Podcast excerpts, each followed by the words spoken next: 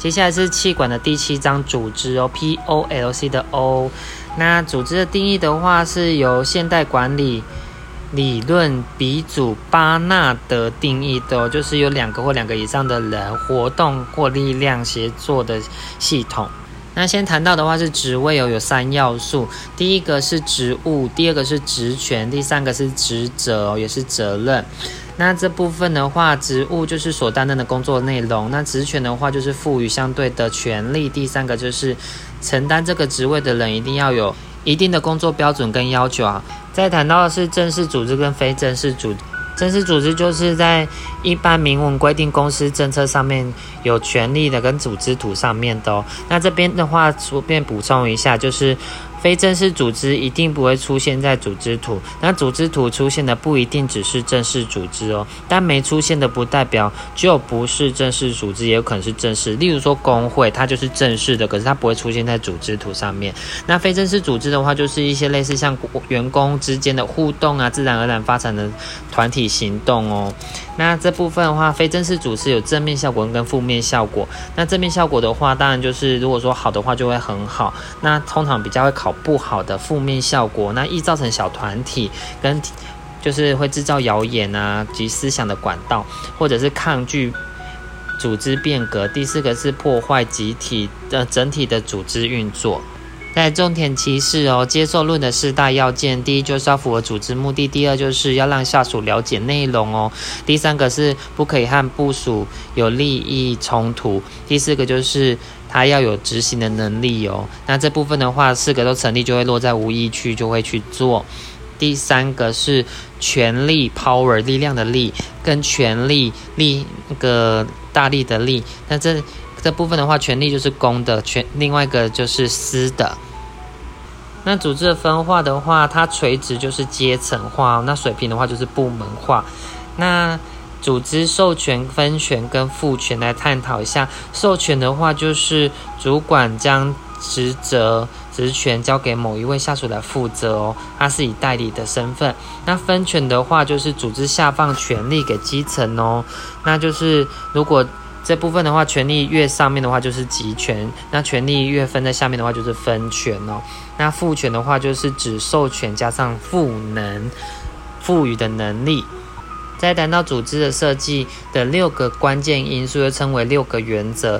第一个是专业分工，第二个是指挥链，第三个是控制幅度，第四个是集权或分权，第五个是正式化，又称为制式化，第六个是部门划分哦。那这部分的话，专业分工就是不要记，不要忘记，就是国富论亚当史密做的哦。再是部门讨论到部门划分，部门划分的话就是功能别部门划分。那这部分的功能就是所谓的产销人发财哦。再来是地理区域的划分哦，就是按地理区域下去做划分。再来是产品别部门划分哦，那这部分的话，产品划分的话，就是要有明确的产品才会是产品别哦，千万不要误，就是搞错了。再来是程序别的划分哦，又称为流程别，那就是按照产品还有顾客的流向来做划分的工作。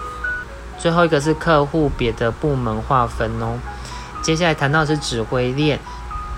谈到指挥链，就不能可以忘记是费尧的十四原则。但是这部分的话，就会有一个叫做矩阵式的组织。矩阵式组织就是 P O L C 跟那个产销能发财这样子。那这部分就会跟就是统一原则会有冲突。因为如果是矩阵式的组织的话，就会有两个上司。再来是控制幅度，控制幅度的话就是水平的。那如果是层级才是垂直的。例如说，控制幅度是四的话，它就是一个人管四个人，所以一会分下去四，四下去后会变成十六，这会算成计算题哦。那幅度的话，员工之间的工作关联性越大，幅度就会越小。那良好的教育性训练的话，幅度也会比较大。再谈到的是中央集权跟地方分权哦，那权力在上的话就是集权，权力在下就是分权哦。集权或分权的话，在创立时就要决定了。再来有一个小 pebble 是正负极这个名词，它就是由正式化、复杂化跟集权化下去做的一个小小秘诀。正负极，那比例都高的话，就是会是机械式的哦。那反机反之的话，就是有机式的，后面会谈到。再来是制式化，也就是正式化，刚才有说过。第七个就是复杂化，那复杂化就是分工部门划分，越分工越细的话就越复杂，前面都有说到了。再提到是全变学派哦，全变学派的话，我们讨论到的是考量组织任务的技术特性哦，每个组织都至少有一种技术可以将材料转成产品哦。但在那个伍德沃伍伍德沃的话是一个女女人哦，伍德沃的研究中啊，他对于科技的分类有一个缺点，就是它只是用于制造业哦，而不是用于其他的产业。那这部分的话，它以工作变动性和问题可分析性区分为科技的类型有两个，一个是工作变动性跟问题可分析性。那它这部分的话，第一个是。汽车厂就例行性的科技产业，第二个是工程性的科科技技术，就是土木是建筑；第三个是非例行性的科技技术，就知识产业；第四个是手工艺的科技技术，就是面包坊。再谈到的话是明兹伯格哦，明兹伯格补充一下，还记得他的双子因理论吗？双因子理论是激励跟保健因子。那这部分的话，明兹伯格讨论到的是组织形态理论。那有五个要素哦，前三个要素是层级的，然后再是后面两个是幕僚的。它高中基层的话就是高阶策略群峰，中阶主管，再是作业核心就是所谓的基层的。再是幕僚的部分的话，它有技术幕僚跟资源幕僚。那现代化的组织设计的话，谈到的是无疆界组织哦。这里有个名词是核心员工哦，核心员工其实就是所谓的正式员工啊。那它有核心工时跟弹性工时哦。以探险来说的话，弹性时工时就是类似像专案那样子，它可以弹性前后半小时上班。那核心工时的话，就是像我们这种固定的。那我们有搭到的那个部分叫做核心工时哦。在讨论到的是 Z 理论哦，Z 理论绝对不要忘记是威廉大内提出的 Ouch。在讨论到的话是工作说明书，工作说明书是说明工作的内容哦。那工作规范的话就是人具备的能力哦，这两个加起来就叫做工作分析。那组织结构的设计模式有两种，一个是瘦高型的，一个是扁平型的。那瘦高型的话，就是层级比较多，幅度比较少，那回应速度就比较慢，因为要传到上面再传下来就太慢了。那扁平式的话，就是层级比较少，幅度比较大，那回应速度比较快哦。再来就是谈到刚才说的机械式组织跟有机式组织哦，还记得刚才的正负极吗？正式化、复杂化跟集权化，那比例都高的话，就是机械式的哦。相反的，有机式就是所谓有高度弹性和适应能力的组织。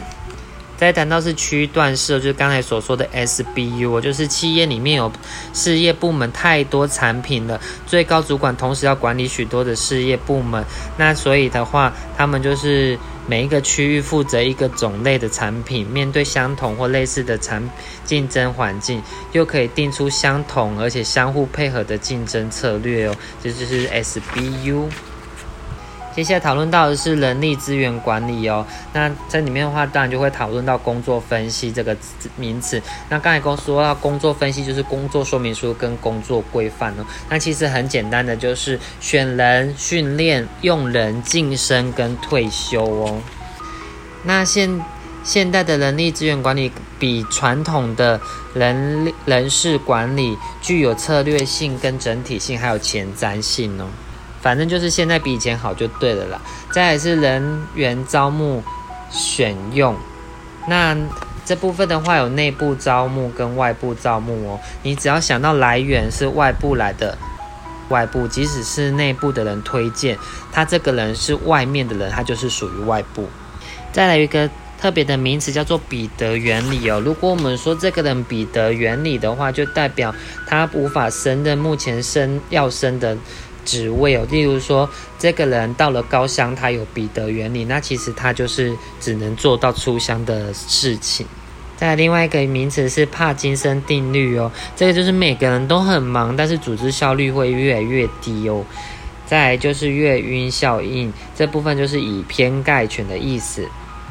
再谈到是甄选哦，甄选我们会有两个名词，一个是效度跟信，另外一个是信度。效度的话就是正确性，就是有效的正确性，叫做效度。那信度的话就是一致性，一信度的话就是一致性。那没有信度的话就没有效度，有信度的话不一定有效度，但是有效度的话一定有信度哦。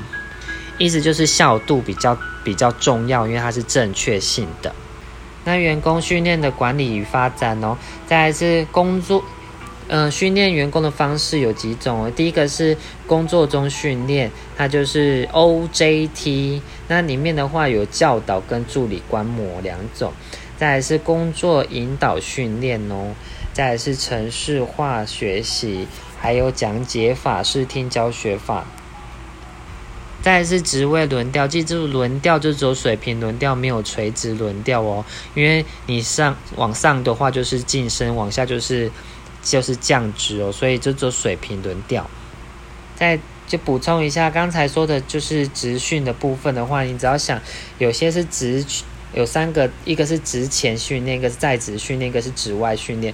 那在职训练跟职外训练的话，这部分的话都是已经在上，已经正常的上班了。那你就想以椅子去做区分，就知道说是在职训练还是职外训练了。再谈到是绩效评估哦，那评估的方法有产出控制跟行为控制两种。那谁是评估者呢？传统上的话都是管理者评估部署的绩效。那再有多元的评估的方式，有员工员工自我评估、同才评估、跟顾客评估，还有主管评估。那有一个名词叫三百六十度绩效评估哦。那有些人会。会误以为叫做全方位评估法，其实不是哦，是三百六十度评估，那就是有所有的人，就是你所看到的同才啊、主管啊、部署啊，还有顾客那些的话，叫做三百六十度绩效评估。再提到是工作满意度的。提升还有降低离职的示意图哦，那其中比较特别的是心灵契约实现哦，它是一个有形的契约，白纸黑字。那另外一个的话是无形的心灵契约哦，当这些契约实现的时候，员工自然的满意度就会提升了。接下来谈到的是组织变革与创新管理这部分非常重要哦。先谈到组织外的因素，组织外因素的话，就是消费者需求，然后政府法令、技术的变革跟经济变革。那这部分就是总体经济哦，也是由 PEST 下去做探讨。再是组织内的因素，有新的组织策略，然后组织能力构成的改变，还有新的设备、员工态度改变，这是所谓组组织内的因素哦。那接下来先谈到的是那个。